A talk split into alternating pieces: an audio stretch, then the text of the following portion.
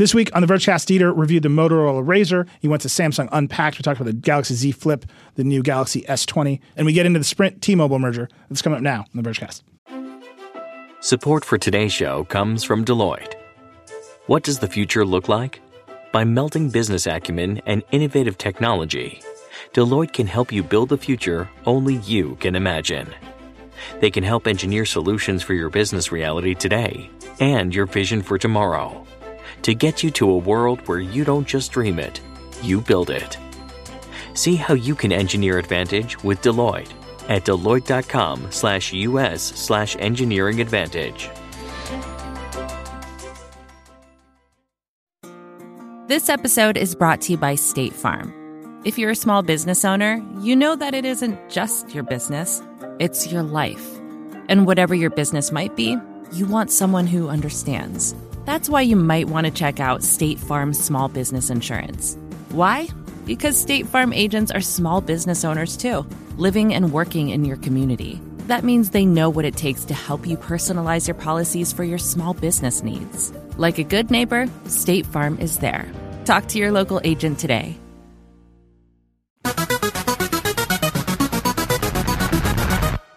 Hello and welcome to Vergecast, flagship podcast Verge Experience. Let's try to be really dramatic this week. Does it work? No. All right. I'm your friend Eli. Dieter Bohn is here. Dieter Bohn is creaking his Motorola Razr at you. Paul Miller is here. Hello. All right. Should we just get into it? I mean, it's like there's a lot going on this A week. big There's week. so much going on this week. Um, I, we're gonna talk. We're gonna talk about the Razr. It's the first thing we're gonna talk about. But Yep. I just want to note it is somewhat big news in the world of technology, in the world of mobile, in the world of the coronavirus that MWC Mobile World Congress was canceled somewhat inevitably because Yeah. of fears of the virus, right. and that story just sort of built over time. Mm-hmm. This It's one like- company dropped out, then another company dropped out, then there were whispers. I, it's, it seems like everyone is very, very afraid. Like it's strange to me that like huge global corporations just sort of all privately decided that they were terrified of the coronavirus. Right. Yeah. And like, is that fear justified? And, you know, usually for big public health decisions, you would want the big public institutions to make those calls. Um, but it was just, it was so inevitable that like, as soon as these, the, the, you know, the dominoes started falling, it was just not going to, not going to happen. So they, they canceled it. So I would like to announce today that The Verge will not be going to MWC. This is true. We're a little bit behind the curve, I know. Um, but it we were expecting some announcements there, particularly from uh, Chinese phone vendors. That stuff is still going to happen. We're in phone season. Yeah. I do think that uh, it is possible that the uh, race to 5G Oh, no. will be be delayed. This is the only race in the world which is mostly conducted by people sitting still in suits. Uh, that's what that race looks like. No, I mean this was going to be a big year for 5G deployment. There's a lot of like Huawei talk in this world. Yeah. There's a lot of can we build a competing sort of open network standard to flood them? Like that's the MWC is where those conversations happen, and it is somewhat notable that they will not be happening, even though the tensions around Huawei as a network equipment vendor. Well, and, and John Legere can't like go have a victory lap. right, Yeah. He can't he can't just walk up to people on the streets of Barcelona being like, "Hi, I'm uh, also the CEO of Sprint." Although he's not doing he's not doing it though, right? He's he's handing it off to Sievert. or whatever? Sievert, yeah, in a while, Sievert, but yeah. for now, You guys are getting way ahead of yourselves.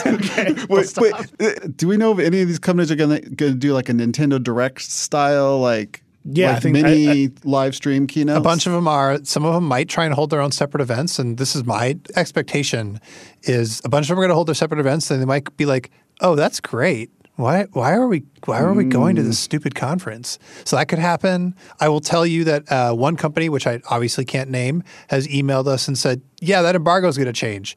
And we said, "Yeah, we figured. What, what's the plan?" And they said, "We don't know." That's great. Yeah, I mean, uh, there's some value for, us, particularly for the smaller companies being there, right? The journalists are already there, the press are already there, the buyers are already there. That's bad for that smaller part of the ecosystem. I think the bigger companies, they'll just they'll just let us know. Hey, there's a it's a phone. Are you guys interested? And we'll be like, yes, that's our job. And that's that's how the media works. I don't know if anybody was confused about that. All right, that's enough Barcelona talk. Actually, it's not enough Barcelona talk. We have a separate Yeah. podcast, uh, Barca Chat. Uh, you can find. I don't, I don't know. Uh, Dieter, Yeah. uh, I'll just give some backstory to the audience. We're we're sitting down as we do before every Vergecast, uh, quote unquote, organizing it. Yeah. Uh, an unsuccessful project historically, but we do it every week anyway. And we were trying to figure out where to put the Razr review. And it occurred to me that you are so mad at this phone. And I, I not- I'm it's not been mad, a busy Eli. week, and I, I've seen it boiling in the background. But I was like, "We should do the Razr first. And Dieter was like, "Yeah, to get it out of the way." and I was like, "Oh, he hates it." but I'm going to make you do it. Why do you hate Motorola and, and when they try hard, you push them into the dirt?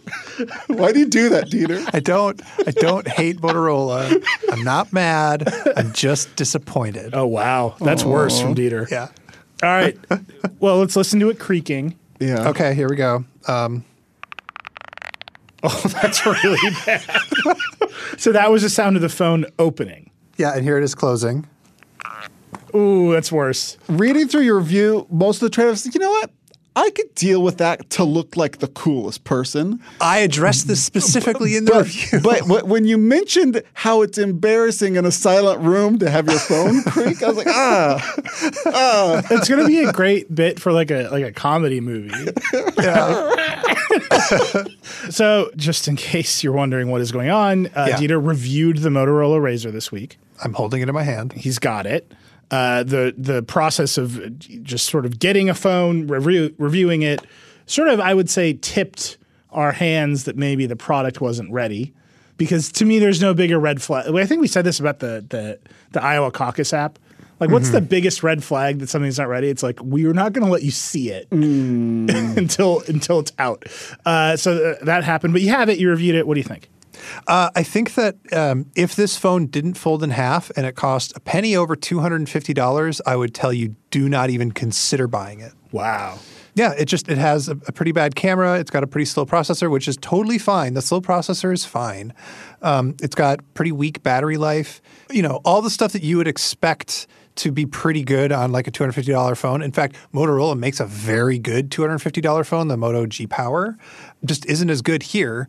And so what you're paying for is the flippiness, the the, the flip action, the folding screen, and um, the flip action just isn't that good because of that creak, uh, because of the way the screen feels. And I will admit that I am actually, especially with like the way the screen feels and like the the presence of the crease, which actually isn't too bad here. I am ambivalent.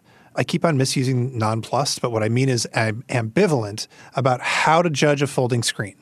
By Okay. what metric is a folding screen good? Because if I compare it to a Galaxy S10 or S20 screen, there is no folding screen that I have seen yet that is anywhere close to as like high quality as that. Right? Oh, so you mean in terms of like brightness, sharpness on the classic brightness, metrics? Yeah. sharpness, like how how much of a crease is acceptable, uh, how much of it feeling bumpy and lumpy under your finger is acceptable, right? You kind of just want to say, well, if it if it misses on any of those things, then it's a fail. But that's not true because the thing folds in half and you get other benefits. And so judging the trade offs.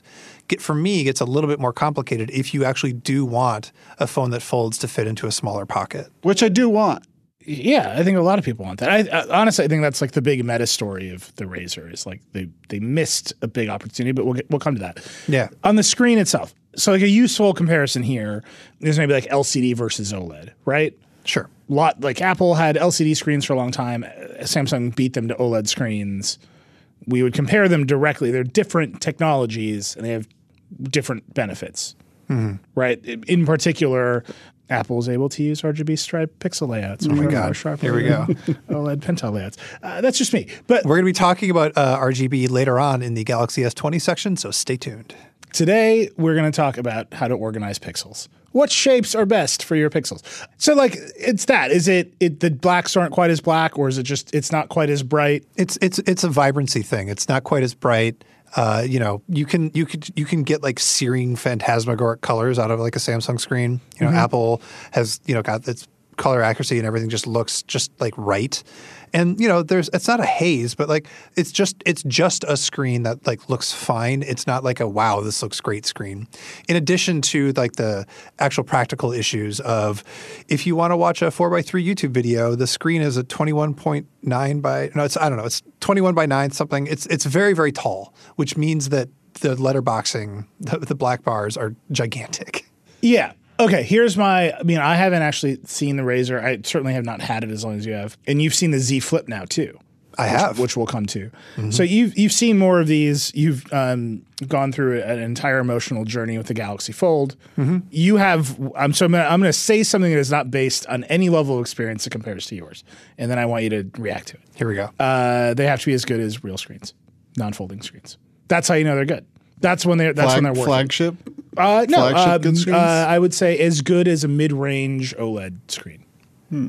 okay, as good as mid range OLED as good as screen. as good as the iPhone 11. right minus like the crease. You get plus 10 for folding, minus 8 for a crease. And then you roll a d20. Add What about durability and plastic versus glass? Like we, it's it's an entirely different set of trade offs that we don't know what the answers are yet. That's why I'm just confidently saying stuff and asking you to react to it. Yeah, well, I just I'm, I'm that's, that's my reaction. I have this weird. Intu- I I haven't actually held any of these folding phones yet, and I have this weird intuition that the screens will be more like paper, which I'm sure is not true. That's not true. But you know what I mean? Super- Like, not even a little There's bit something true. about a phone that folds. Well, you know what else folds? Paper folds. Like, what if the screen had that sort of what was it? No. Mir- Mirasol displays. Oh my god, that's a horrible deep cut.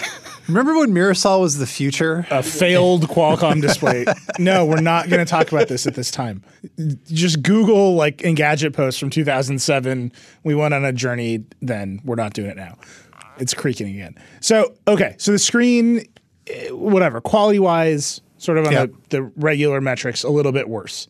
But the Right. bumpiness, the lumpiness, the sound, that's the real issue here, right? Yeah, the the bumpiness and the lumpiness in the middle of the screen is like okay, I get it, but the they they want the screen to sort of tuck in as you fold it so that it doesn't bunch up or whatever, and that means that it floats at the bottom of the phone, which means when you hit the back button, which on Android you hit a lot, you can actually feel it like move. It's loose under your finger, and then it like hits the back of the phone that's like behind. Does it have haptics?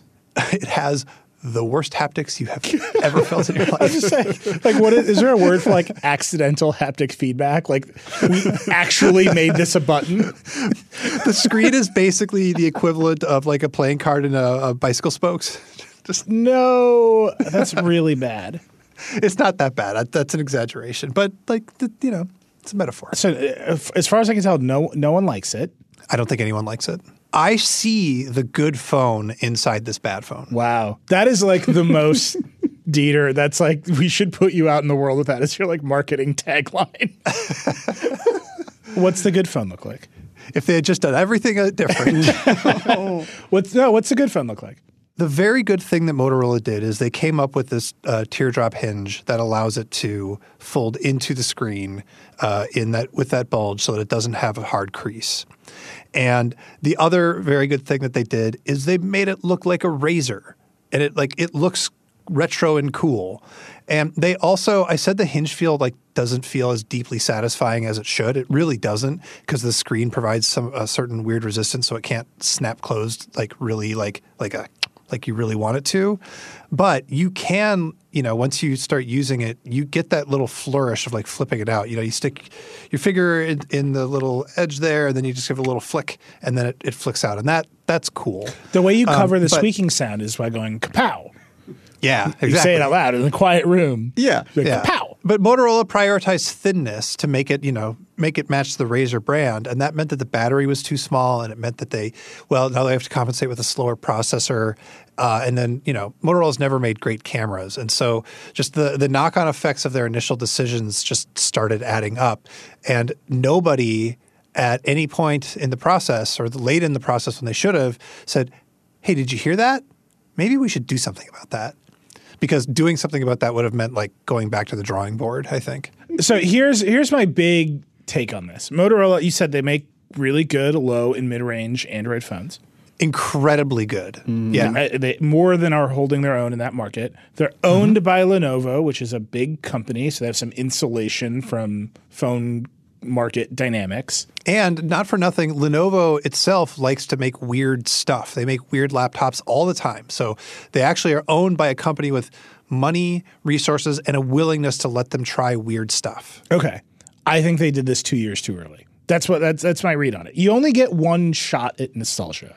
You only get Yeah. one shot at what I've been calling the the morning show circuit, right? Like, Yeah. Do, do you remember the Droid Razr though? Yeah, that but that phone sucked. Doesn't count.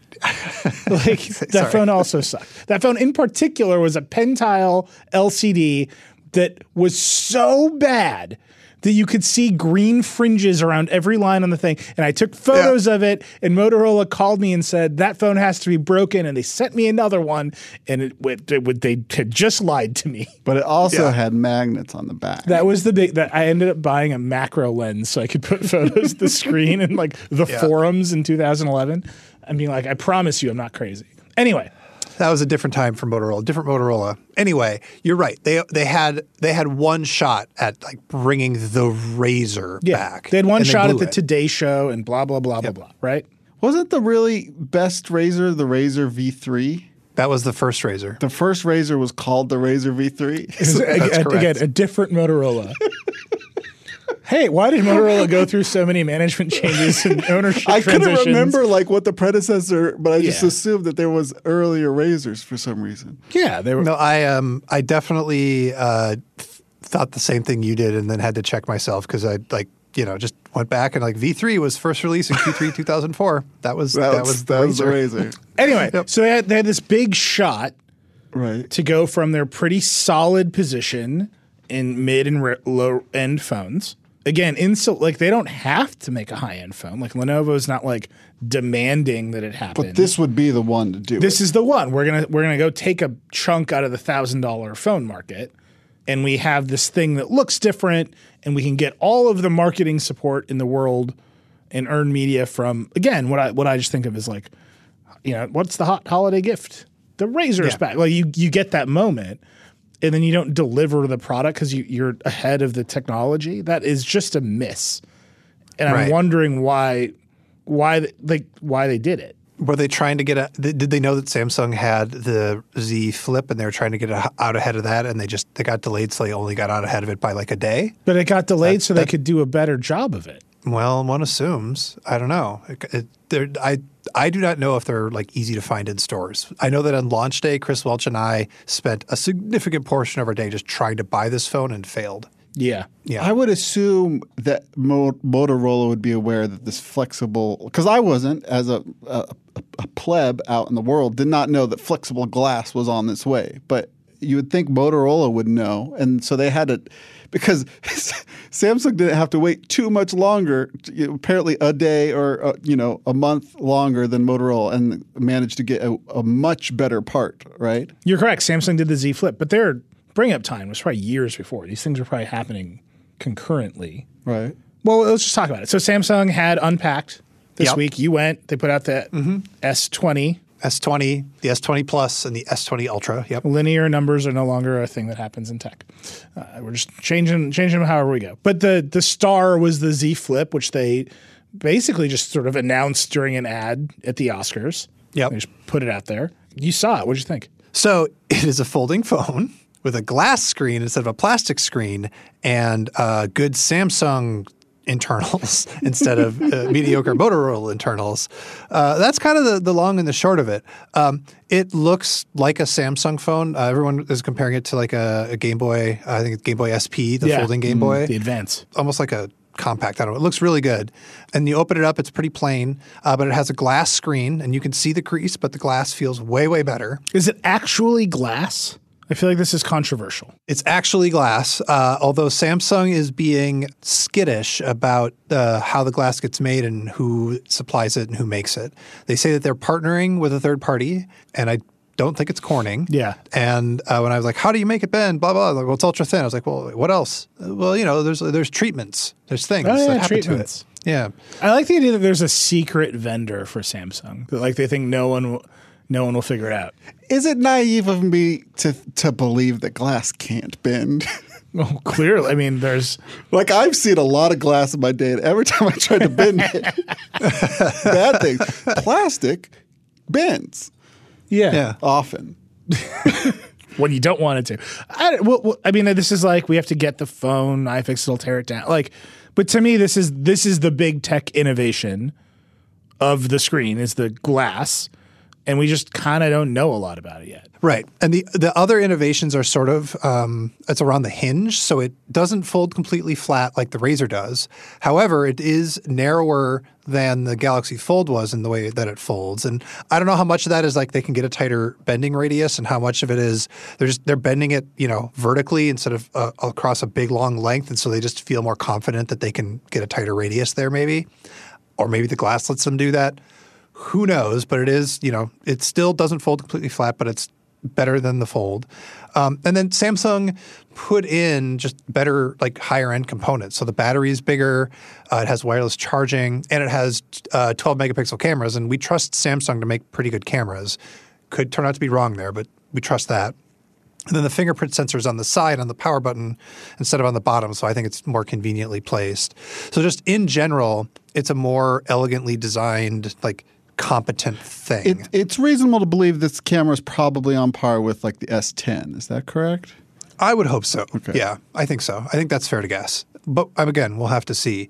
The fascinating thing, and this might get back to the glass, is you can't just like whip it open. You you kind of have to use two hands. You can maybe use one hand if you push it, but the they've limited the speed at which the hinge will open. And I'm putting it that way instead of saying they've done this amazing thing where you can like set the screen at any angle and it'll stay there. Because I actually think that that is just a a thing they decided to do because of the limitation of how fast you're allowed to open it is my conspiracy theory. My conspiracy theory is that if you open it too fast, it might harm the glass or something, and so they they limited how how fast it can open, which means that well, we got to do something to explain that. So oh, we'll do the thing where you can like put it in an L shape and set it down on a table and do video calls. This is this could be wrong. Is so is the hinge tight? Yeah, tight's a, a pretty good way to describe it. Well, it's just you know we just listened to another hinge creak. Yeah. I, I feel like hinges that require an amount of force to move often also make noise. Yeah. Did you hear any noises? I did not hear any noises. We could see what'll happen. Maybe they, they're better at cams. I don't know. Um, the uh, the other hinge innovation here, which I think is just Hingeovation. Hingeovation. The other Hingeovation, that- which is clever as hell, is they put brushes uh, on the edges of the hinge to, in order to keep debris from getting in. Because you know brushes are you know flexible. You know they they can move and they can you know, but they also can form a bit of a barrier, um, which is you know like it's smart and it's it's like how biology works sometimes. Do you think they had to make the Galaxy Fold just to just to like make a list of things they flubbed so they could make this phone? I mean, I would say yes. The answer is yes. But the caveat to that yes is they didn't have to announce or release it. but like if they there's it's crazy to me how far Samsung has come in it's not even A year. uh, Yeah. less than a year Less than a year. Yep. like how like a, a year from now the phone will be like it'll be like perfectly thin it will be paper thin when it fall i don't know like That's Hingeovation, baby. that's a. I, I just feel like all the all the great minds at these phone companies have not been dealing with hinges for like over a decade. You know, they've all been making slabs. None of them have been doing anything but slabs, and like they, they were rusty. But now they're getting into hinges and they're getting rapidly better. yeah, like the team Yeah. in the basement that's working on Samsung flip phones is like, what now? Huh? Challenge us. We want the new offices. We've had a number of ideas want that what- no one has paid attention to. Windows, real desks. We don't just want glass on our phones, we want it by our desk. They're very excited. I'm excited for that. So when's it? It's expensive. It's like thirteen hundred. Thirteen hundred and eighty dollars, which is a hundred and I don't know, nineteen dollars less than the Galaxy Ra- or the Galaxy Razr, than the Moto Razr. So that's substantially cheaper than the Galaxy Fold. Yes, substantially cheaper than the Galaxy Fold. The Galaxy Fold was nineteen eighty. This is thirteen eighty. Why all the folding phones end in 80? I don't. I do like the idea that uh, Samsung undercut Motorola on price just a little bit. Yeah. Like it's amazing. Even at the most ridiculous price point for the most ridiculous thing, it's like, yeah, we're going to be the cheaper one. can you like? Can you imagine somebody looking at these two phones and be like, ah, I don't have an extra two hundred dollars. Is um the, the the aspect ratio isn't as crazy on the Samsung. Oh, they're, they're both crazy. They're both they're both like more than 21 by 9. I've been thinking about this. So it's sometimes when I'm on my phone and I'm watching uh, like TikTok, the TikTok like TikTok is portrait video. Yeah. and so all the TikTok con- tick all the TikTok controls. Let me tell you. Cover the video, and I think that there's probably a way to get those to disappear, but I don't know what it is. It's one of those secret gestures, like you know, the, the Yeah, the only teens know. The only teens know. But you get one of these long phones, you can put all the controls at the bottom, and you got the perfect viewing experience of the. It's just something Of to think TikTok about. videos. Yeah, I'm just Yeah. some to take take advantage. I I mean, Paul, you know that you're describing uh, One UI and One UI 2, wherein Samsung puts all of its controls at the bottom and puts big headers at the top of everything by default so that you can reach the messages with one hand and only scrolls them up to fill up the full screen uh, when you scroll up and need them. There you go. Samsung's not not as bad at software as, they, as everyone thinks they are. I mean, I'm not saying they're good. I never said they were good. I mean, this But is a they're company thinking that, about long phones and they're taking it serious. Yeah, who doesn't think about long phones? I mean, this is a company that launched a voice assistant, added a button for the voice assistant, removed the button for the voice assistant. Well, what if those are separate teams? Just like the software was not good enough to support this button. You in the basement, hinge team upstairs. Let's go. Uh, all right. So you've seen all the folding phones. You've seen th- this latest wave. Obviously, you have to review the Z Flip. Where are we at? we are at the point where we're able to start making real calls about what folding phones need to do in order to be successful. This is gets back to my ambivalence about the folding screen on the Razr. We now know that we should expect glass on a folding phone. Like that, that is an okay thing to expect. Um, we also now know that we should expect top tier specs. We've had two of them that have top tier specs, or at least mid tier specs. Right? The the Z Flip has last year's high end specs, so we can expect that. We should expect good cameras. We should expect a hinge that doesn't creak. Um, we should honestly, we should expect things that fold nearly flat or completely flat.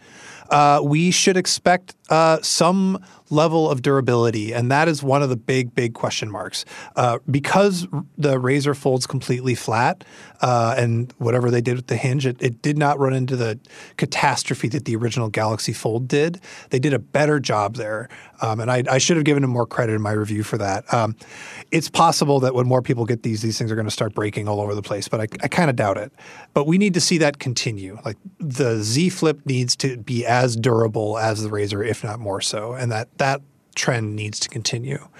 So yeah, so like it now is no longer in a place where it's like, oh, what a curiosity, who knows? Now it's like, oh, here's another one. We can judge it to, compared to the other ones that came before, and we can say whether or not it's any good, and we can hopefully watch the prices come down. What one more metric, and I, I'm super undecided. I'm, I'm interested in what you think. Which is the correct form of external screen? Because Samsung went tiny. Both of them, the both of them are nice in the sense that they allow you to preview what a selfie looks like, which is cool. Oh, Using the main, the primary camera, you can Yep. take a selfie. That's cool. But it seems like Motorola is doing a lot, and maybe not super well. Mm-hmm. Samsung's That's right. being pretty minimal there. Yeah, uh, I think that that is that's like a hard question to answer because like we there's there needs to be more experimentation and there needs to be better execution on uh, that software on the front facing screen. Motorola didn't do a great job with like dealing with notifications on it. Uh, Samsung, the screen is so small, there's just not room to make a lot of mistakes.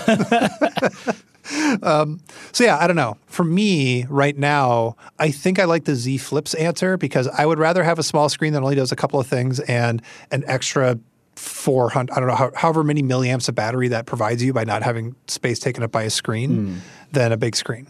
I'd rather have right now. I'd rather have more battery until Android and or Qualcomm get radically better at uh, preserving battery life on small milliamp uh, batteries. So it just seems like we're at the products are going to come out, iterate on the formula. We're not going to be wowed by the fact that they fold. Hinge of eight. I mean, most are going to hinge of eight. Actually, can I? Can I? I'm just going to tell you where we are. Are you ready? Uh, yeah. We are at. I want to say it's like 2004, 2003. We're at like Treo 600. Oh yeah. and uh, like the big blue, uh, the first BlackBerry phone that had an earpiece. It wasn't the big blue; it was the one that came after that. I think the first BlackBerry phone you didn't that was actually a phone. Right. Like that's where we're at. Both of those phones are like, oh, we should have a QWERTY keyboard. We shouldn't try to have it flip because that's bad. Because the Treo had like a flip up screen, Yeah. uh, and it should actually like make calls directly on the thing instead of requiring like a cable. And uh, you know, like the, a couple other things they started to figure out uh, for that generation of smartphones. That's where we're at. You're you're absolutely implying that uh, this category of products will be paradigm shifted out of existence by Apple. By Nokia. well. I'm I'm just right. That's like if you're going to compare it to Palm and BlackBerry. And I actually hate that when people when people dismiss entire categories because like Apple hasn't done it yet, Yeah. right? Like, oh, this is dumb, but as soon as Apple does it, it'll be great. Like that drives me nuts. Uh, so I don't want to imply that, and I apologize if that's what I implied. But in terms of like the industry is figuring out how to make a phone, Yeah. like that is where they're at. I agree with you. Like, is annoying when people are like Apple do it right. The reason Apple does it right is because they just don't release the products, which is the thing that we, Right. we just said. Like, they certainly have a folding iPhone in a lab somewhere, Yeah, right? It's just they don't like it because it probably has all of the problems that these phones have. Oh no no no! They they don't like it because it turns out you can't make a folding phone without an open app ecosystem, and that's unacceptable to Apple. I mean, I, I wish I understood exactly what you meant there, but I don't want to. I I just like want, the anger involved. It's good. I don't I don't want to dig on that any more than necessary. So, um, but these are like these are the high end sort of concept cari. People are going to buy them to have them. No one should buy them to use them. Zone of Yeah. phones right now. For the Razr review, we bought and didn't use like a, a collector's box, like a, an acrylic thing that you put like action figures in, you know, so you could buy it Yeah. and put it in the box and then never touch it again.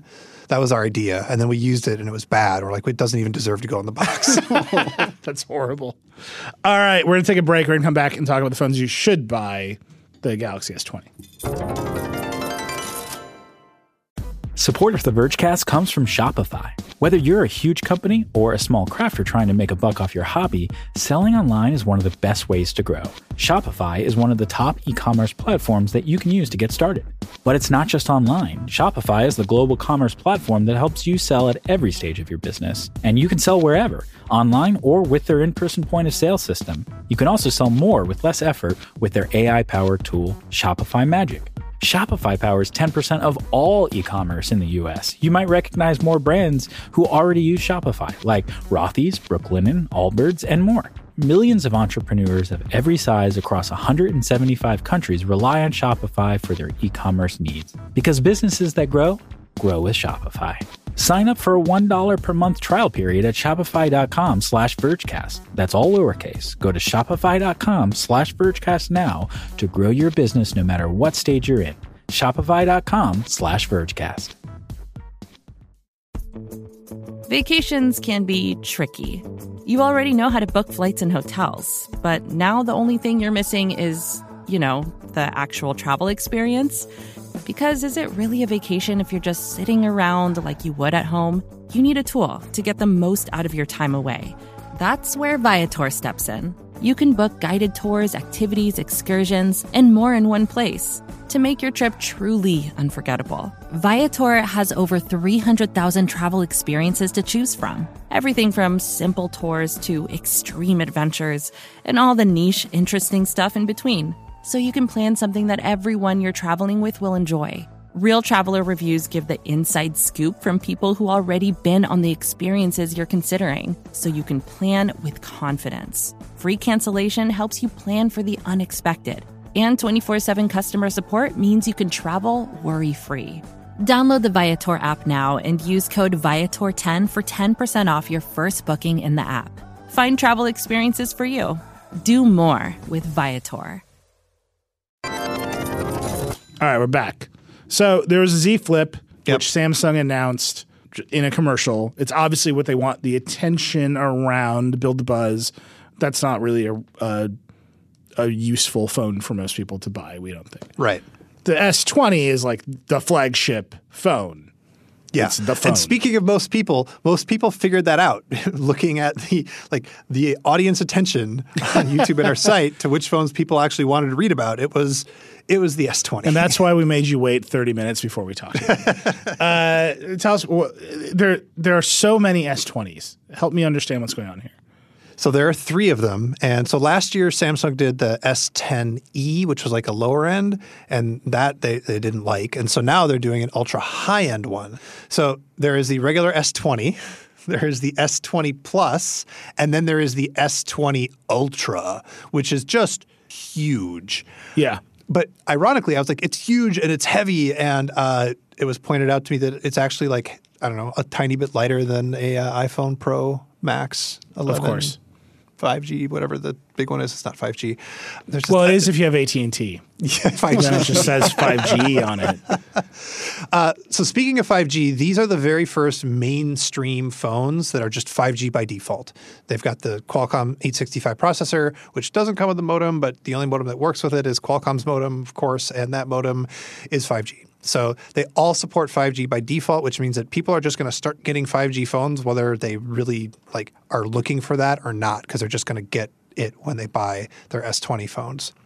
The thing that's interesting about these like three models is Samsung isn't doing like a really clear like oh they're all the same they're just different sizes.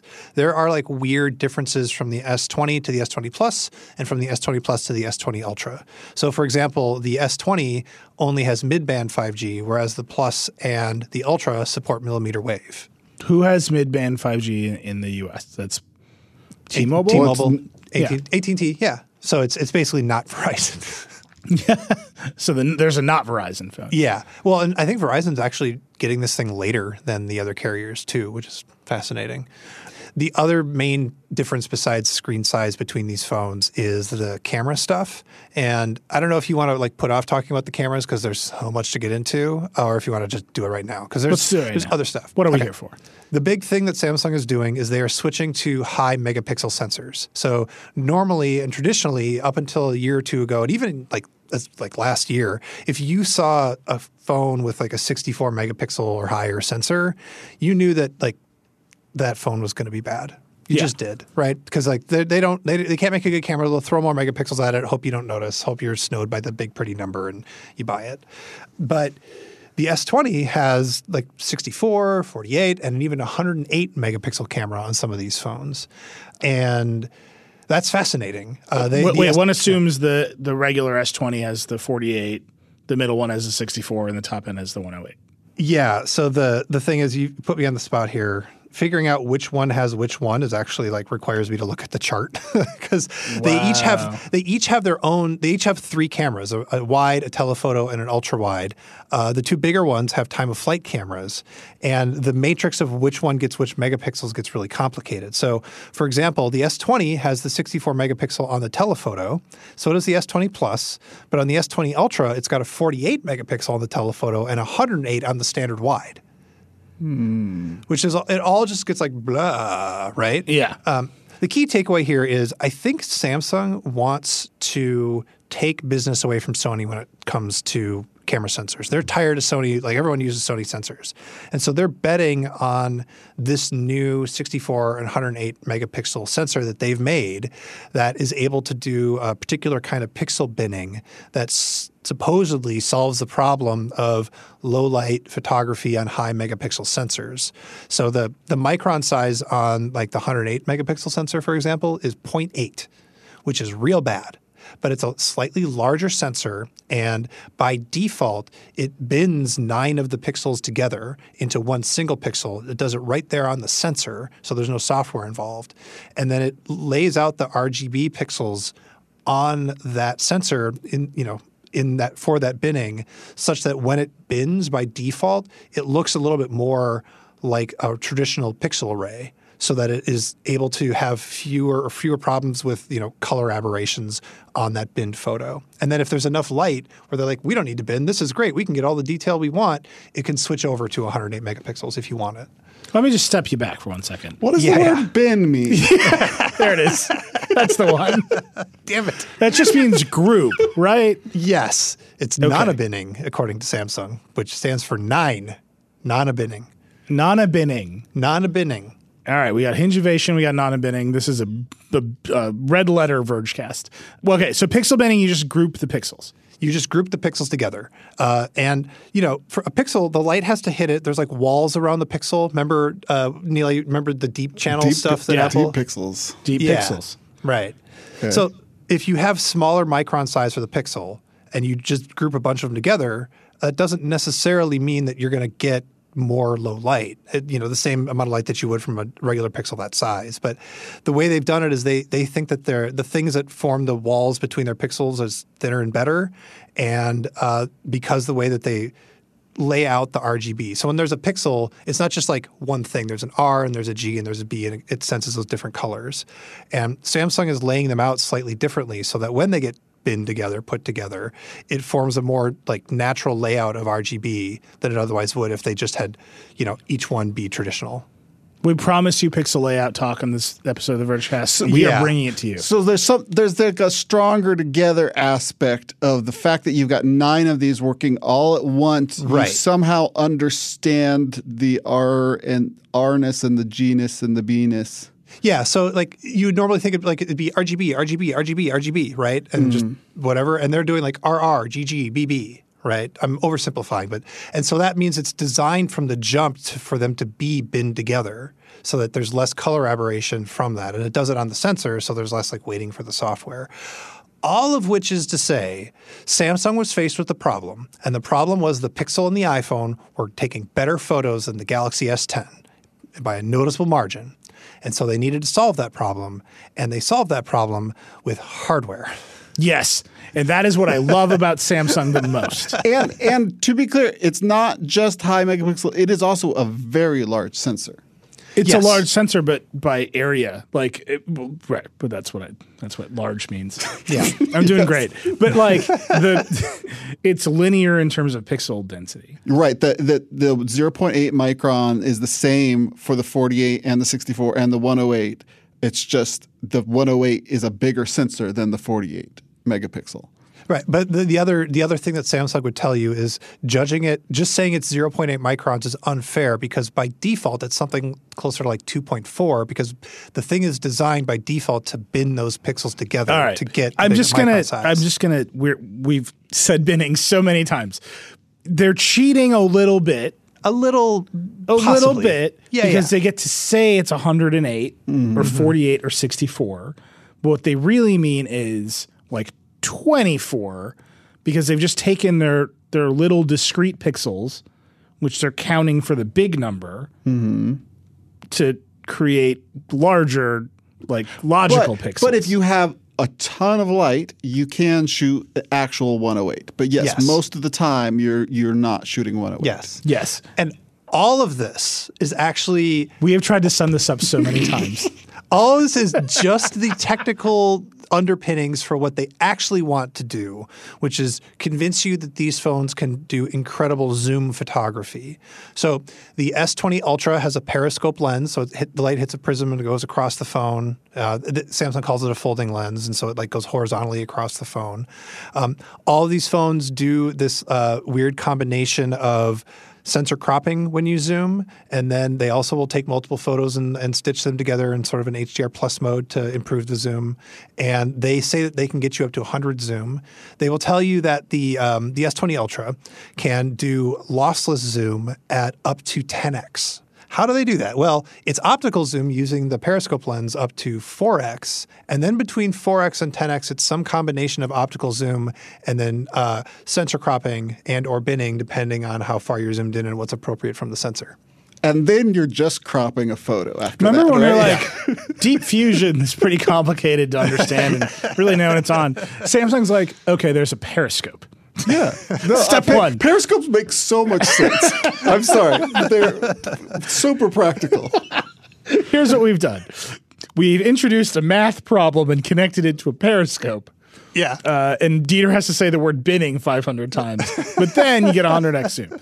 Can I actually just step away from this extremely dense conversation for one second? I, w- I just want to point out that I wasn't going to go this hard. No, I'm, I wasn't going to go this hard, but I needed to finally show up Neil and be nerdier about pixels than he is. No, it's true. It is- it is very fair, and I do think this is super interesting because this is this is the these are the two fronts in the fight. yes. right? There is sort of all the way on the on the far end of the spectrum. There's Google saying we just bought an off the shelf sensor and we can software our way through it, Yep. and that has been very successful for them. Somewhere in the middle is Apple saying our sensor's the best one. Mm-hmm. And we're good at software, and mm-hmm. that combination has been very good for them this year in particular. And then there's Samsung all the way at, at- on this side being like, this is a muscle car that we've made. We've mm-hmm. made it out of uh, uh, multiple million smaller muscle cars that add up into one gigantic muscle car. Yeah. Right. It- the- and I love it when Samsung just goes full in on hardware because that's what Yeah. they're best at. Are they going to do any computational photography stuff, or is that just sort of the hocus pocus of the Zoom? They are doing some computational photography stuff, so that, that the zoom does include some of that computational photography. Uh, on low light, I think they're increasing the number of photos they can stitch together up to something like 30 or something, which gets really close to the night vision stuff that that Google is doing. Um, but again, with camera stuff, and in particular, I hate to say it, in particular with Samsung camera stuff, you got to wait till you try it because they always talk big game about their cameras. Yes. Um, and, and this year especially, they are like, this is a revolution in photography. Everything changes today. And it's like, wow. Well, let's see if you live up to that. Yeah. Well, they do uh, compute all the details away from your face by default. Yeah. That's a classic Samsung. We've examined your face, and our computer will now remove all wrinkles and texture. This from is. I th- I was listening to some podcast. They were talking about like ray tracing in the future. It'll just be like AI algorithms that just know what things look like. Like Yeah. you don't you don't really need to render gr- games, right? You just kind of render a, a, a, your best effort, the kind of a simple rasterization, and then you just use AI to fill. Oh, I know what water looks like. Uh, I'm AI. I'm smart. I feel like our photos are gonna more and more be like really weird because of that. Like, oh, I know what that background. I know I've seen grass before. I'll just fill in some grass from my library of grass. That's great. That's what our photos are going to be. Just this amalgamation of what AI thinks reality is. We're so close to that already with what, some Yeah. of what the Pixel does. Anyway, with, we can't do that again. We've done it once. We've done it 10 times on the show. We can't do it now. Can I just tell you what my favorite camera on the S20 is just by mm-hmm. looking at the spec sheet? Yeah. Selfie camera S20 Ultra, 40 megapixels, f2.2. Yeah. Bring it. They did it. Yeah. Someone finally did it and just put the big camera on the front. Yeah. It makes me so happy. Yeah. Is it any good? I don't know. Okay. uh, I will tell you that my favorite new uh, camera mode, I think it's called single shot, single take, something like that. It takes all of Samsung's weirdo camera modes and just does them at once. It's great.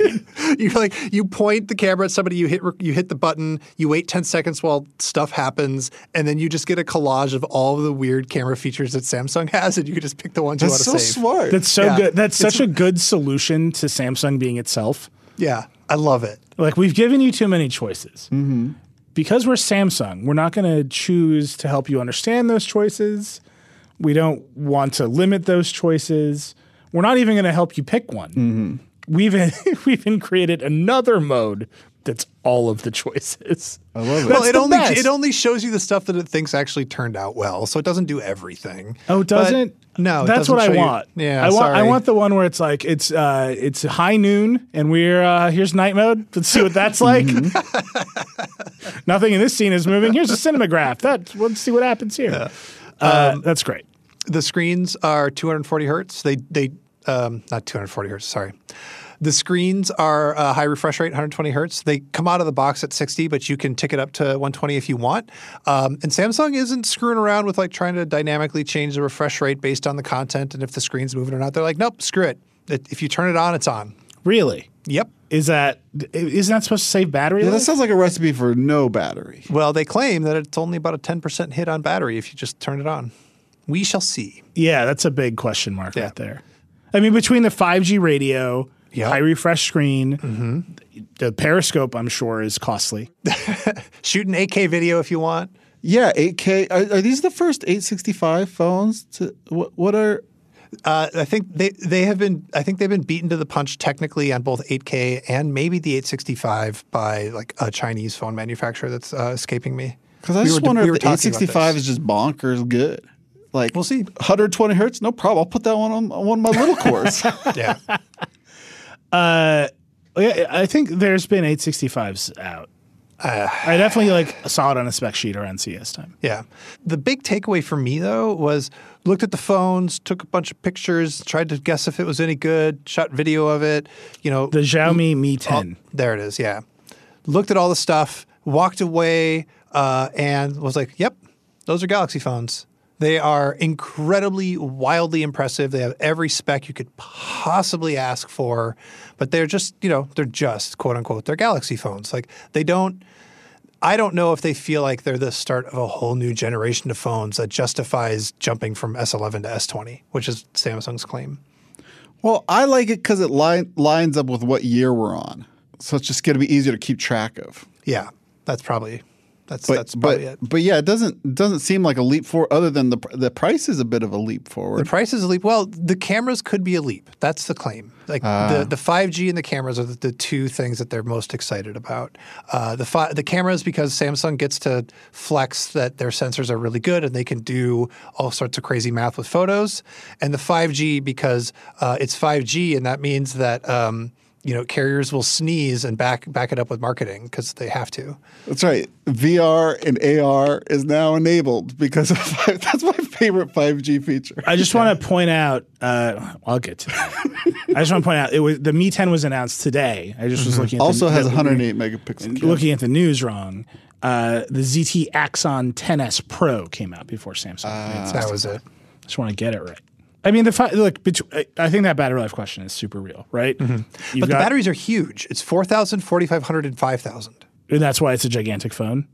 Yeah. Okay, but still, like you've got new radio, a new network that is probably going to be switching a lot between LTE and 5G just based on the coverage that exists that we know about Yeah. so far. So you've got a new radio switching and hunting a lot. Mm-hmm. It's the first generation of those radios, really, aside from the sort of gigantic monster version. So second, It's I'll give you kind of the second. It's the, the second, second, generation of those radios. It's the first generation of those networks still. Yeah. Okay. You've got monster camera sensors, gigantic screens. screens. that you can run at high refresh rate. Yep. Like I am just like already worried about battery life. And you've got a really powerful processor. Like Yeah. it's just a thing. Yep. Uh, all of that is a thing to worry about. Uh, but it's possible that it'll be fine. You know, when um, LTE first came out or WiMAX, you know, there were settings to just stay on the older network, right? To preserve battery life. And a bunch of people did that, especially with that very first generation of LTE, LTE phones. I was like, nope, I'm just staying on 3G. I want my phone to last more Is there hours. any greater indictment of 5G than people buying the first expensive flagship phones for the network and not using 5G? Just based on all of the hype that you have heard. Yeah. Like, how will you do robot surgery with your Samsung S20 if you turn off fire, 5G? firemen see through smoke? Yeah. Is there will there be any greater indictment than when we do the how to turn off 5G on your Samsung and who will, S20? you know who wins the race if you do that? I'm assigning else. that post right now. I don't even know if you could do it. I just know that post will get more search traffic than anything we do that month. yeah. I, I like the idea that like I mean if you think of I mean phones are very much like this already but there's just different modes for what you do. Like when you're listening to music on your phone and the screen's off is very different than when you're playing like a 3D game you know? Yeah. there's obviously lots of different tiers but I I definitely could see the internet being like I need a boost mode. There's also there are there's also this interesting thought with the internet where is it let's say the 5G could buffer your video so quickly that it only does like half a second worth of of internet activity and then it just goes to sleep because it's already buffered the whole YouTube video. You know you know that idea that that could theoretically save battery. You sound right now like a telecom executive. You're just making stuff up that sounds is- good. Is that they don't pay me anything. I'm just saying, like you could be just a random 5G network equipment Well, vendor this right is a now. I Imagine a network where all activity took place in fractions of a second, enabling a future Right. of smart cars and robot flower less vendors. less Oh network God. congestion, so that Look, there's first no responders MWC this year. Where are we going to get this kind of information? Can I say one more thing about the? Um, Well, two more things. Uh, one, uh, they put enough RAM in these phones, so it's 12 gigs by default. The Ultra can get up to 16. That's amazing.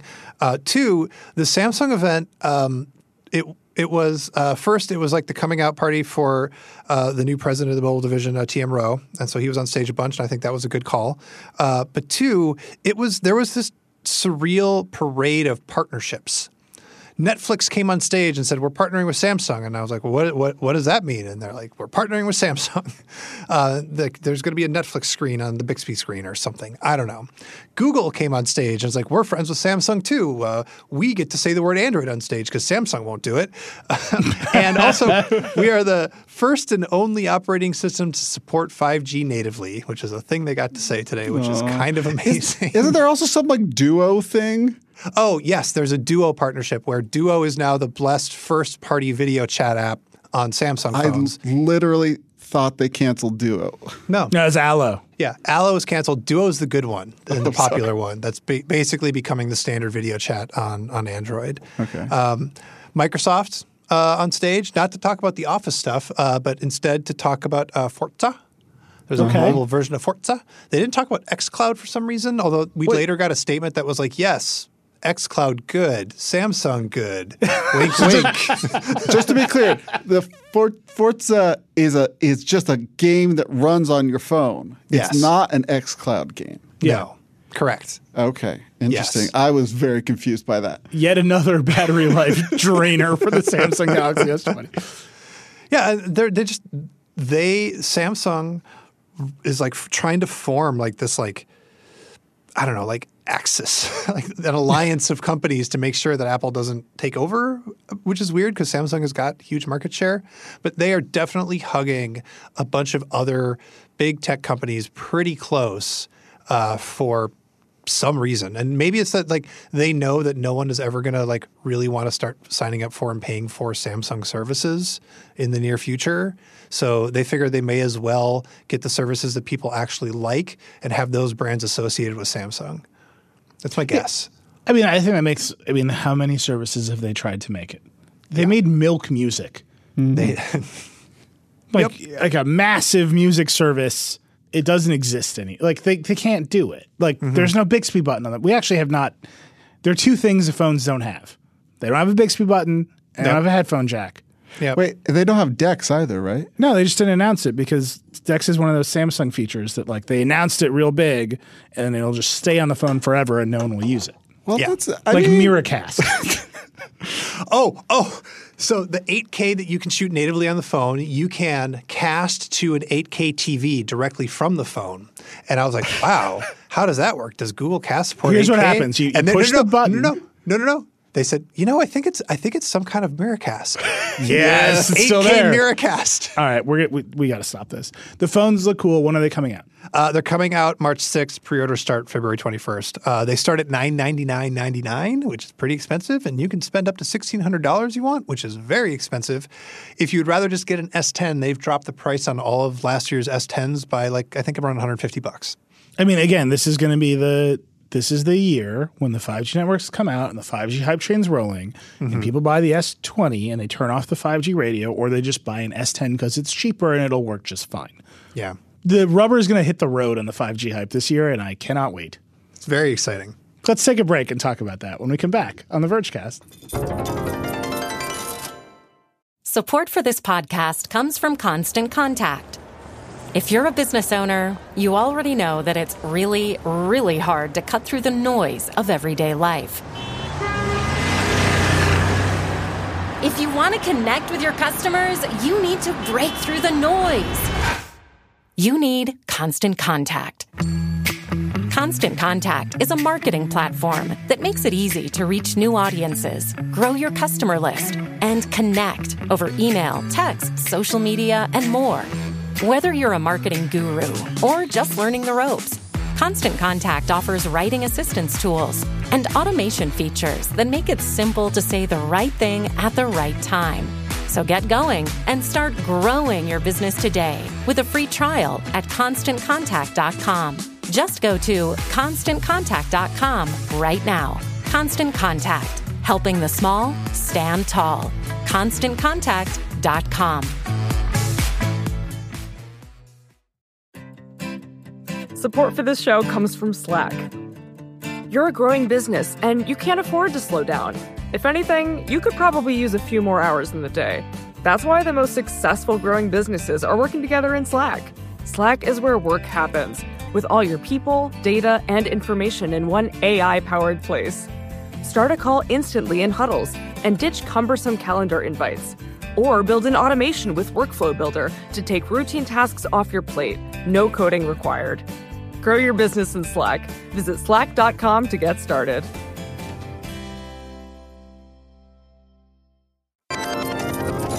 All right, we're back. Look, we've talked a lot about exciting hardware. Uh-huh. We've talked about the future of cameras, uh, the organization of pixels into bins. Mm-hmm. It's been great. Yep. I'd like to I'm ruin that so all excited. by talking about a merger. uh, so uh, let me actually just set this. Go ahead. But first, Oh yeah, Because we never forget. every week, Sorry, America's falling apart. it's over, Paul. Do it anyway. You do a segment every week. it's called. I can't believe I forgot. it- it's fine. It's called Bring Back Bump. Because the very important feature that we forgot to mention is that Samsung has reinvented AirDrop, which Google has tried to reinvent like a couple times. Reinvent is not the correct word for this, but you know what I mean. People have files on their, their phones and they want them to be on other people's phones also. Apple has solved this internally inside of its ecosystem. Nobody's really solved this um, on Android. I was not even aware that uh, that there was a feature um, in Android to do to do this in the in the Files app. I don't know. And now Google's kind of working on another thing, but now Samsung has its own what's it called? Quick Share. So Samsung's working on Quick Share. So I'm, Yeah. I'm guessing this is going to be between Samsung phones. All I'm wondering is like why like if you don't remember, Bump was early on in the Apple um, App Store ecosystem. There was this app. You'd put it on your phone, and if you and somebody else both had it open, you'd physically bump your phones into each other, and then the Bump app would check your location and who else had bumped at the exact same time, and then it would transfer contact information. This is the first original misuse of cloud computing resources. It's really Well, terrifying here's- if you think about it now. You know how it's like we got to turn on this light bulb by sending a command to like Amazon Web Services, and then it's going to send it back to a local device or your network. Hey Paul, hey Paul, can I can I just tell you what happened to Bump? Google bu- Bump. Google Photos is what happened to Bump. But all of this to say is like Bump, as messed up as that was, We're going to a- track your accelerometer, send a- it to a cloud server along with your location. it was a method of sending information from one phone to another. Something that Palm, like we bring up this ad like every other episode, but Palm solved with IR beaming, right? Like, but nowadays, unless you have an Apple phone and someone else has an Apple phone, you, you- people don't really know how to send files directly between phones. And so I just think, you know, all our phones have NFC now. They should just, there should be some protocol. back Bump. Yeah, you just touch two phones and it says like, "Hey, we saw that you just touched phones. Here are some services that you both have. Do you want to engage in any of them?" Uh, that was called Android Beam, and Mm-hmm. it was so bad that Google just quietly killed it. Yeah. And they're supposedly working on a uh, new replacement, and it may or may not work, you know, across, uh, universally across Android phones. It may or may not work across like Windows or Chrome OS. Uh, meanwhile, Samsung's like, well, t- whatever. Then they just built their own. Uh, it works across Galaxy phones, and they also uh, built. They're they're just doing a free um, link service where you can just upload to, up to five gigabytes a day to their cloud, and the, the, they'll just live in their cloud for anybody to download for I don't know 24 or 48 hours or something. So you can share files that way to people that don't have Galaxy phones. Also, I'm I'm hijacking your segment to talk Uh, about no, that's fine. The Bluetooth sharing feature. Have you heard of this? No. So here's a problem. You're driving in your car and your friend is sitting in the passenger seat and your friend wants to play music on the Bluetooth on your car. What do they do? Yes. Well, if they pair to the Bluetooth of your car, then your phone's going to get unpaired and that's a hassle. So mm-hmm. what if, imagine if instead of pairing to your car, they could pair to your Galaxy phone? And then once that happens, they are able to use Wi-Fi Direct to stream the music from their phone to your phone, and then your phone uses Bluetooth to stream it to your car's speakers. I mean, okay, okay. So that sounds horrible, you know, but you don't have to work. imagine, Paul, because it's real. they're doing the work, you know, because that's what I'm saying. All, all that's happening is like I'm a friend in a car and I want to play music, right? And these tech companies, I don't care how they do it, they got to solve the problem. Samsung at least is doing putting it in I the just want to. I just want to at this time point out that there was a hundred year old hardware interconnect standard that never failed. eight track. It just it was there. It was fine. It worked really well across every device. also worked for file transfers Without- with the uh, iPod Shuffle. there you go. Maybe we extended it too far with that one. I'm just saying it is amazing that we're like we got to get rid of this port so that we can we can send music over Wi-Fi so that we can send music over Bluetooth. Again, destroying the battery under Samsung. No, then you put them. You they charge each other when you put the backs together. just it was really good the headphone jack. It did a lot without how do we add more computers to music? The samsung executive said that day. Uh, i don't even now i'm just out of juice. All right. Sorry. t-mobile was allowed to buy sprint. Womp womp. Can i just read you some of this so there's that look everyone kind of knew this was going to happen because the department of justice and the fcc like basically corruptly brokered this deal i'm sorry Makan Delrahim he's in charge of antitrust in this country he's like sending emails to t-mobile executives being like you should call that senator of yours This Really? doesn't seem like what the guy in charge of antitrust enforcement should do yet that's what he did it's all in the trial great everyone knew it was going to happen like John Legere spending millions of dollars at trump's hotel in dc it's Just a coincidence. Yeah, it's a it's a nice hotel from what I'm told. Also owned by the president. President, by the way, hated the deal until he started staying in the hotel. Really? Yeah, it's like it's shady. Everyone knows it's going to happen, even though this lawsuit's going. Right? I don't love it, but Sprint's bad.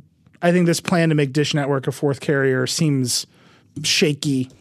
But like, okay, like we know it's going to happen. What I was not expecting was for the world's most emo judge to start this decision with like 10 pages of poetry mm-hmm. about how no one can predict the future. Let me just I read mean- this to you. It's not wrong. You can't predict the future. How the future, this is the judge before he even starts talking about wireless networks. How the future manifests itself and brings to pass what it holds is a multifaceted phenomenon that is not necessarily guided by theoretical forces or mathematical models. Mm-hmm. Now, I ask you, is that copy from Judge Victor Marrero of the United States Second District of New York or Gwyneth Paltrow? Because that's some goop shit right there. I'm just putting that. No, he's he's clearly making the case that the Hegelian dialectic, which was the foundation of Marxist theory, is incorrect, and because we are not communists or socialists, obviously this merger should go through. Courts employ various behavioral measures that not even the most exhaustive and authoritative technical expert study could not adequately capture or gauge as a reliable prognosticator of likely events set in motion fundamentally by business decisions made by various live sources, relevant market competitors, other market participants, public agencies, and even consumers. You can't predict what's going to happen in the market. The way you figure it out is you just let the market act out. Let people do what they want to with the things that they own, and then you see how how it shakes out. maybe sure i, I like i 100% agree with you uh, on on that i just i don't usually judges don't just like they don't say things like all of these experts cancel each other out. Mm-hmm. like that's not you know, you're not usually like what we'd like you to do is put on your trial put on put on your case. And then the other side will put out their case. And then i as the judge will say your cases have canceled each other out. Well, and those cases are the the state's attorney general were saying to this judge, "Don't do this. Don't allow this merger." Which it, this merger's been going on for like a year Many and a years. half, So- two years. They're saying don't do it because of this will be bad for So- Verizon and AT and T. So the way this, or so let me, let me back up out of this feelings zone. Mm-hmm. The way this goes through, just like the the boring practical process of this. The DOJ says, you guys want to merge. We would like you to make some concessions in order to get the deal, whether you do that above board or not, whatever. In order to get the concessions, the DOJ files to stop the merger. So they, the DOJ filed a complaint saying we want to stop the merger. You can read that. Com- it's out in the world. It's a different proceeding. That complaint laid out a whole thing. Then T-Mobile and Sprint agreed to their concessions, and the, the DOJ filed the settlement agreement. And that's how the, all this dish stuff got involved, right? Yep, and that's where the dish stuff came involved. They made the deal. They brokered this arrangement. So f- just from the jump, the government's position is don't do this. On its face, this is bad, but for these conditions that we've agreed on. And then they agreed to those concessions. and they've agreed to those concessions. Then all that's done. The state's attorneys general say that deal isn't good enough. So we're filing to stop it. So it's not just stop it on its face, it's already the Department of Justice said in order to merge, in order to pass our review, we filed a complaint saying your stuff is bad. T-Mobile and Sprint made a bunch of concessions to get over that hump. Dish Network agreed to do a bunch of stuff, and the, the states are saying this isn't good enough. So it's not just like purely stop it. You know what I mean? Hmm. Right? Like they were already this is bad. We're going to give you a bunch of stuff to get to okay, okay. and we're saying it's not good enough So they want maybe more concessions. potentially or whatever. So that the states put on the case saying, if you let this happen, here's all this evidence we have beyond experts and economists. We have here are some emails from executives from these companies saying, we're doing this to raise prices. Here, would you like to read those emails, judge? Mm-hmm. And the judge was like, I've read the emails, but that John Legere, Cool he's guy. awesome. Also, Sprint sucks. And like mostly what he talked about in this decision is how bad it's so Sprint true is. though. This is like- my like- favorite part. Like even if even if this is a trash network, like five years from now, like in, in a, a couple months from now, Sprint people will wake up and they'll have a way better life. Maybe like Sprint customers. Oh customers. yeah, you're saying like the bar is so low that Yeah. even if they blow it. Okay, so he's like, look, Sprint is really bad, Mm-hmm. and my evaluation is that if we just leave them apart, Sprint will actually stop being a competitor. Mm-hmm. So you won't get the thing you want. It'll go to four to three anyway because Sprint will just like fade into oblivion. right. That's one of those like unknowable things. Like, Yeah. would it fade into oblivion? If it faded into oblivion enough, would Dish just buy it and be Well, good at it? or you could argue it has faded into oblivion and they are they are in the selling off the assets phase. Right. So the question is, do you let do you let the third competitor buy the fourth one when they're in that phase, or do you let someone else enter the market and try to revitalize the fourth carrier so that you have four? The whole goal here is the math, the models. Right. It's trying to predict the future and try to centrally plan the economy. No, it's very much like when you go in every other country in the world, when you've gone from four carriers to three, prices go up. That's a thing that we know. You can just like go to Canada, they have three carriers, the prices are sky high. Other countries in Europe, they've gone from four to three, prices go. It's just the thing that happens. It's not unpredictable. The judge is like, everything's unpredictable. But he knows. He's, he's like, okay, we got to have four. So I'm going to evaluate this deal on whether John Legere will, who I think is the best, is mm-hmm. going to raise prices Right. and or whether Dish Network is actually going to build a network because there's some evidence here, emails from from Deutsche Telekom executives being like they're going to build a network that the lawyers can see, like pass legal muster, but no consumer will ever. Right. Which just I don't think we've mentioned it yet. Like Dish gets some spectrum and also gets to be an MVNO that uses T-Mobile's network for like Seven years. and but there's like three years of real good times or something like that.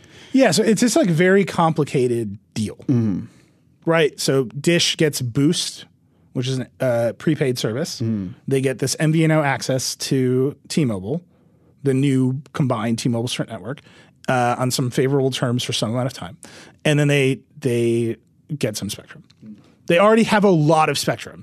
What they're not hurting for is spectrum. Like Dish owns a lot of spectrum. They own so much that the FCC has been like, you got to use that spectrum. They've paid penalties for not using the spectrum. Mm-hmm. The question is, why does Dish have so much spectrum that they don't use? Which this really bothers me.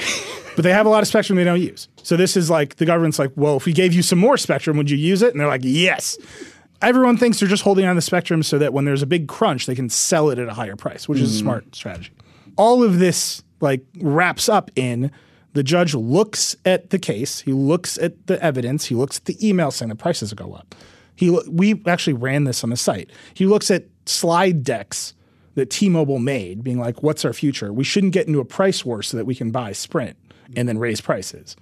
Oh, there's favorable signaling from AT&T and Verizon that we can raise prices. And he says, "You know what? I don't think John Legere is going to do that. I've evaluated him on the stand. I've I've observed his demeanor. Mm-hmm. I think he's going to hold to his principles and keep prices low because otherwise, T-Mobile would lose its image, which is just the most like what are you talking? about? First of all, he's leaving. Like Legere's out. He's announced his plan to, to leave. Mike Sievert's coming in. He's the new CEO. Sievert's a, like a good dude. Like we've interacted with him before, but like There's no Legere. I, it's just like you cannot you cannot say a telecom executive is not going to try to make more money. of course, they're going to try to make more money. That's what they do. That's Yeah, like that's the that's whole, what telecom That's the whole do. point. The, the the the question is: Are they going to be competitive in the market, or or are, are the big three now going to just collude and everybody has the exact same plan that basically starts at hundred dollars a month? And I'm what I'm saying to you is that the history of the world suggests that when you get to three networks, Mm-hmm. that is what happens. I just don't understand what's so special about three. Because you, Like you often three is like a good like you want a three legged stool. no, it's there. You don't have a you don't have a very cheap challenger brand that keeps everybody honest, right? Like that, and that's not like Sprint was like ran out of money by just like literally giving service away, mm-hmm. but it forced T-Mobile to try to peel off some of those customers and underprice the big two. So now, if you've got the big network and you can just be a little bit cheaper than the big two, over time you'll gain market share. You'll even it out, Yeah. and everyone will have the same prices. I could see that happening. The other way I could see it going is that now there are three truly like best in class networks. There's three networks that have AT&T and Verizon style coverage, which T-Mobile I don't think never quite got there. They didn't. No. Uh, Sprint definitely there, didn't get there's there. a logic to this where you say Sprint has a bunch of good spectrum, Mm-hmm. T-Mobile has some okay spectrum. They've, T-Mobile has good management. Right. Sprint has a disaster. it's such a weird We'll si- just give the good spectrum to the good. It's like if there was two paint stores and like one store only had some colors and the other store had some of the other colors and they want you know like it, the spectrum thing the exclusivity of spectrum is is a really makes it such a weird situation also it really bothers me how much unused spectrum there is and now i'm just mad thinking about it I'm just saying that this decision to me is I've read a lot of bad court decisions. Mm-hmm. Aside from the dunks on Sprint, which like me to- we really need to just enjoy together at some point Yeah. in this conversation. I'll just read you some. I mean, it's like it's like a lot of them. if you'll recall, I bought a pre. I was stoked on the pre. I had to take back the pre and cancel that subscription because Sprint was not sufficiently serving me as a customer For roughly the past 15 years, Sprint has made multiple ill advised technological and business decisions, which have resulted in a chronically underdeveloped network that is inconvenient for consumers to use. Sprint's offers deserve some consideration for their pro consumer posture, but in retrospect, they reflect a desperate and ultimately unsuccessful effort to stay relevant rather than a sustainable long term business strategy. Yeah, the company is at best struggling to even tread water. That's it's like the opinion of the United States. oh, Sprint. It's good. I mean, it's like they're, they're not wrong, Yeah. but I don't know, due in part to several questionable technological choices, Sprint's network is poorer in quality than those of its competitors. And its mm-hmm. brand image is correspondingly poor. like, all right, so Sprint, they messed up. Yeah. Fine.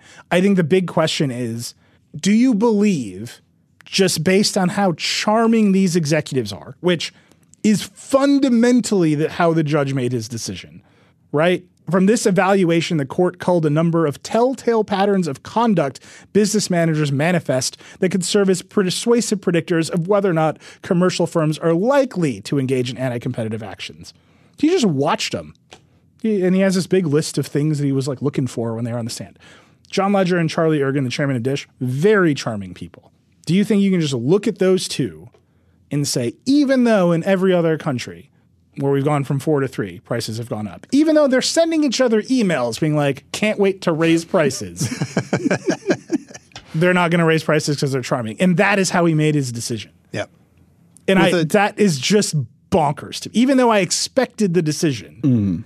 the fact that he was like, they're so charming and Sprint sucks. Let's Mm. just spin the dice. Like, f- fine.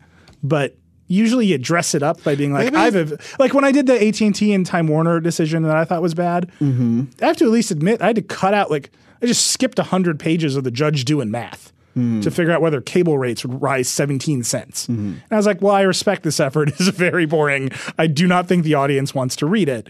But he, he was in it. This judge is like, this all cancels each other out. John Legere, super cool. Maybe he's one of those people who could just read people.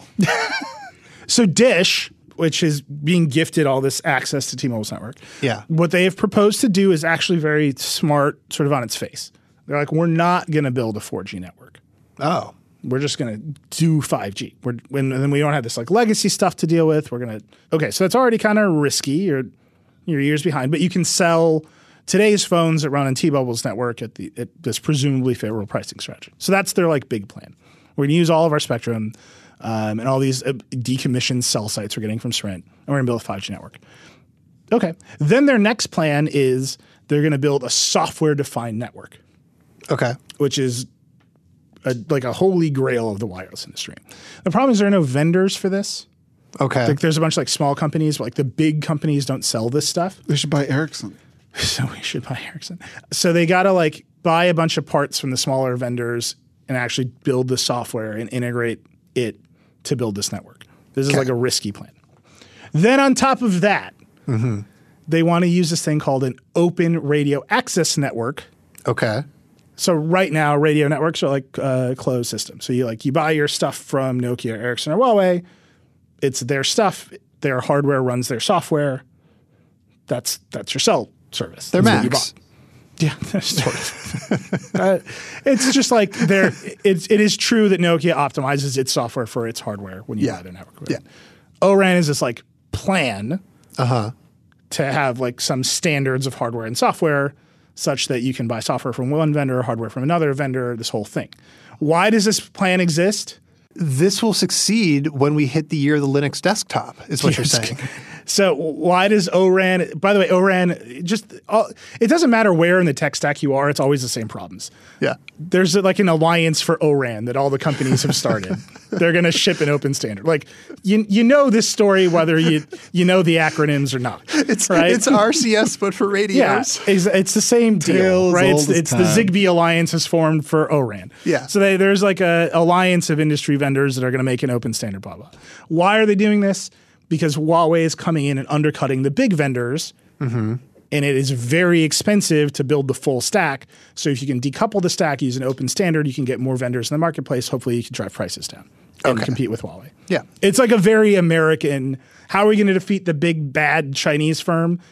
Competition and hustle. Like that's the idea. Yeah. Okay. Cool. Bill Barr, who you might have some feelings about one way or the other, is like actually ORAN is stupid. It'll it's a pipe dream. It'll never work. In order to defeat Huawei, we got to buy Nokia. Now, and, and speaking, okay, why does Bill Barr, the Attorney General of the United States, have have any knowledge about how 5G networks work? Like- Uh, he used to be a telecom executive. There you go. It's all it's all the same. This is also somebody who wants to get rid of uh, our, our, the protections afforded by encryption. Yes, yes.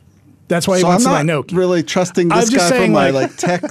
I'm not saying you have to trust su- him or not. suggestions. I'm just saying, like, deep in the heart of all of this T-Mobile craziness Right.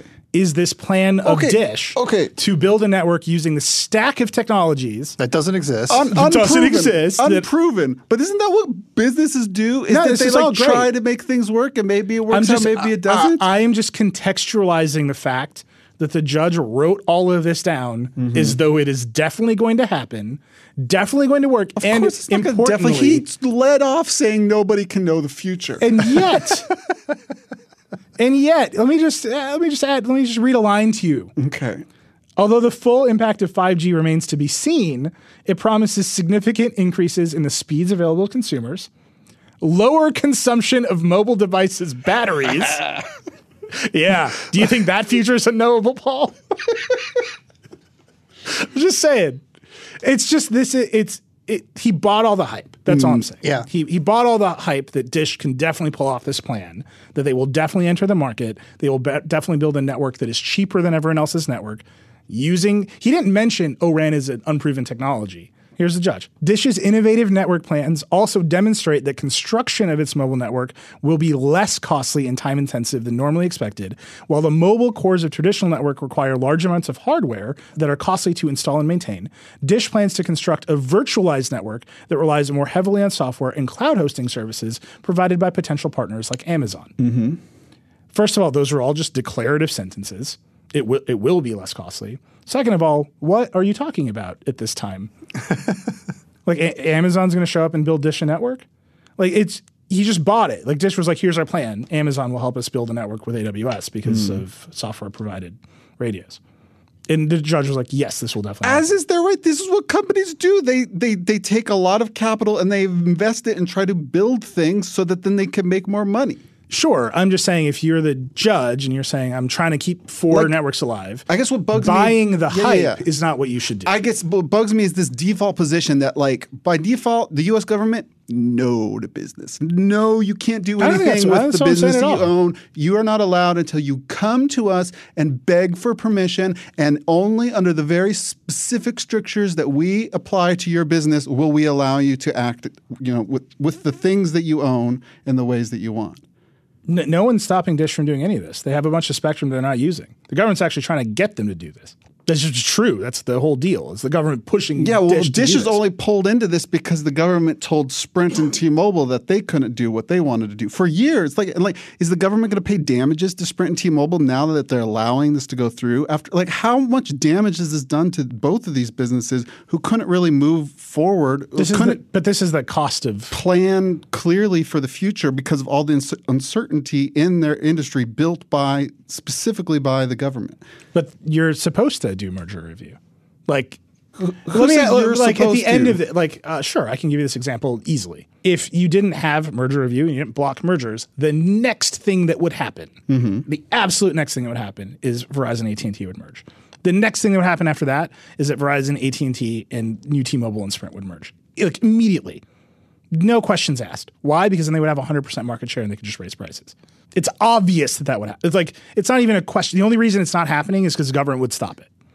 The next thing that would happen is that Ford and GM would merge and create one big car company. Like, you need, cha- you need competition in the market. The government has to protect that because that's actually the foundation of the system. Before we had antitrust law, it's not like there was just one business in the country Uh, why is it called antitrust law? because we hate trust. No, because we because all the big companies form trusts to own their collection of the market. I mean, that's literally they before they're called monopolies. They're called trusts. So like Standard Oil had all the oil production in the country. and oil prices were going down. Were they? Yeah, this is like my zone. I'm pretty good at this. I'm pretty sure the oil prices were going down under Standard Oil. no, All right. I mean like. They then they, they were going to buy railroads. Like they were just going to buy. Like it's a threat to like literally the government if private industry gets this power. I mean, there's a whole episode. So you're saying Tim we Wu- could wait? We could bring down the government? Yeah, do it. uh, we should- I mean, look, my goal uh, at the end of all this, I, and I support this. I think we should merge all the companies, Right. Merge the companies with the government, and then I will lead a scrappy rebellion. I can't get to that place unless we do the other thing. So let's merge them all and just merge them with the The only reason that a, a single carrier would be any problem at all is because the FCC gives exclusive rights to Spectrum. You don't think that there's any reason a single carrier would be any problem at all, No, because except you- that the FCC exists. You could ha- you could start a new competitor if you wanted to How? if you had access to Spectrum. but literally, Spectrum, you would not. It would be unusable unless it was managed. We all we all share this tiny little sliver of Wi-Fi spectrum. It seems to work somehow. Well, that's that's just a that's a function of how far Wi-Fi goes on that spectrum. It's a function of the fact that the radios are limited in power output. And 2.4 gigahertz is not a good piece slice we, of but we regulate the power output of the radios. Hmm. So it's unlicensed, but the radios are not allowed to interfere at distance. There's like, Like, have you ever been in an apartment building with like lots of there's like Wi-Fi 20, access there's points? 20 access points is that a great? laptop. Is that a great experience? It Wi-Fi? works. ish. Like it, like it obviously degrades Yeah. your experience, right? Sure. Hey, look, it's fine. Like that's a great. There should be more unlicensed spectrum. But if you want to operate a cell network across the country, you need to manage the spectrum. You, for example, if you would like people to watch television, you cannot encroach on their signals because you would just destroy the television networks of the country. As far as you know. I'm pretty confident in that one. like eh, that's just like pe- like there's no debate just- about managing I just spectrum. would. Lo- I know we can't have it, but I would love the counterfactual universe and go visit there where they don't give anybody ex- exclusive rights to spectrum and just see what would what it'd be like. Paul, there are other countries in the world where they manage spectrum wildly differently than we do. Th- like this is like one of those things where it's like the reason I know four to three is bad is because you can just like look around. It's not the first time the experiment's been run, and like there are many many ways of managing spectrum. We we we've picked this. I'm not saying our government like operates well. Know. Please, God, no. That's. I'm just saying like four to three is just a known bad outcome. And here we're the two bets we're making is that the the big third carrier that, that's about to be created, new T-Mobile, will not do the thing that the new the big third carrier traditionally has done in every other country. And you can bet on personality, you can bet whatever, but you're betting that they won't do that stuff. And then you are betting that Dish Network will build out a fourth wireless carrier to take that spot of Sprint. That's a bet on whatever terms you want to make it, and that network will work, right? instead of saying you two can't buy each other, someone else should buy Sprint, a, a, a network that exists right now, and operate it better. Like a like a Comcast or Spectrum or something Sure, like there's that. a billion options if people want to enter this business, which is basically exactly what happened with T-Mobile when AT&T tried to buy it. The government said no. Mm-hmm. T-Mobile took their break fee. They took a lot of money from AT&T. They took some spectrum. They fired everybody. They hired new management, and that guy is awesome. and cool. And they became T-Mobile, yeah. right? Like there's like a million ways for the this to go. uncarrier. And I, I, yeah, sure. I wish spectrum was not like a limited by the laws of physics, and yet it is. Like the, it's just a scarce natural resource that you have to manage. Anyway, I think we can agree that Sprint sucks. I mean, they do now. Well, look, we'll see. Maybe it's all going to work out great. Let me give you another example. AT&T bought DirecTV. Mm-hmm. They have done nothing but raise prices on DirecTV customers. They have done nothing but increase the debt load of their company and raise pri- prices across the board. Mm-hmm. Like these things don't They work don't have out. that cool, innovative, uncarrier spirit. I just looked at him and I thought to myself, Judge, you can trust him. Mm-hmm. I just want space internet so bad. Why can't Elon Musk give me space internet yet? I feel like the I we we hear a lot about Starlink. People talk to us about it a lot, and it's like there's so many sad astronomers in the world who are like, I can't see anything anymore Oh, because of these on. Starlink satellites. Go get get over yourself. I want internet connection. All right, that's the Verge cast. want- if you That's wanna look at the basically our stars, motto. Go to the dark side of the moon and build your own telescope there. Don't don't don't don't ruin my internet for a guy who was once on this on this very episode of this podcast complained about not having very much capital. You're like, you know what? You need astronomers. You need to go to the moon. Yeah, that's how that's how that's going. That's great. I will say, get over yourself. I want internet. Should is basically our motto, and that's the Vergecast, everybody. uh, that's it. That's our show. Dieter, you've you've just been watching this happen. yeah, I just I was just enjoying it, enjoying the show. It's been fun. Uh, we're back on Tuesday. Dami Lee and I interviewed Scott Belsky, the s- chief product officer of Adobe. Ooh, did you ask him about my Surface Pro X? Uh, no, but we definitely asked him uh, about our Mac Pro Okay, good. when that stuff's coming. That was, I like I like talking to Scott a lot. So that's coming on Tuesday. We're back on Friday. The chat show. You can tweet at us. I'm reckless. Paul's future Paul. Dieter is at backlon. That's correct. like review season is like here. Like there's more stuff coming. So we used to say keep it locked. Remember? Keep it locked. Keep it locked. Rock and roll. Paul. Promo code.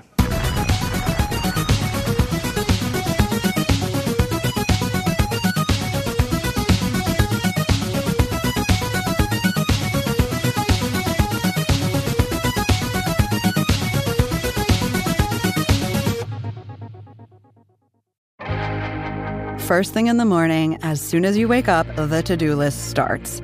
Does the car need gas? Hopefully those leftovers are still good. Why did I get CC'd on Call the mom. no. You can't escape the to do list, but you can make the most of your me time with a relaxing shower using Method Hair Care products. Try Pure Peace Volumizing, Simply Nourish Moisturizing, or Daily Zen Shampoo and Conditioner for daily use. All formulated with long lasting fragrances and are safe for color treated hair. Reconnect with the best version of yourself. Visit methodproducts.com to unleash your inner shower. More to dos, less time, and an infinite number of tools to keep track of. Sometimes doing business has never felt harder, but you don't need a miracle to hit your goals. You can just use HubSpot because their all in one customer platform can make growing your business infinitely easier. Imagine this high quality leads, fast closing deals, wildly happy customers, and more benchmark breaking quarters. It's not a miracle, it's HubSpot. Visit HubSpot.com to get started today.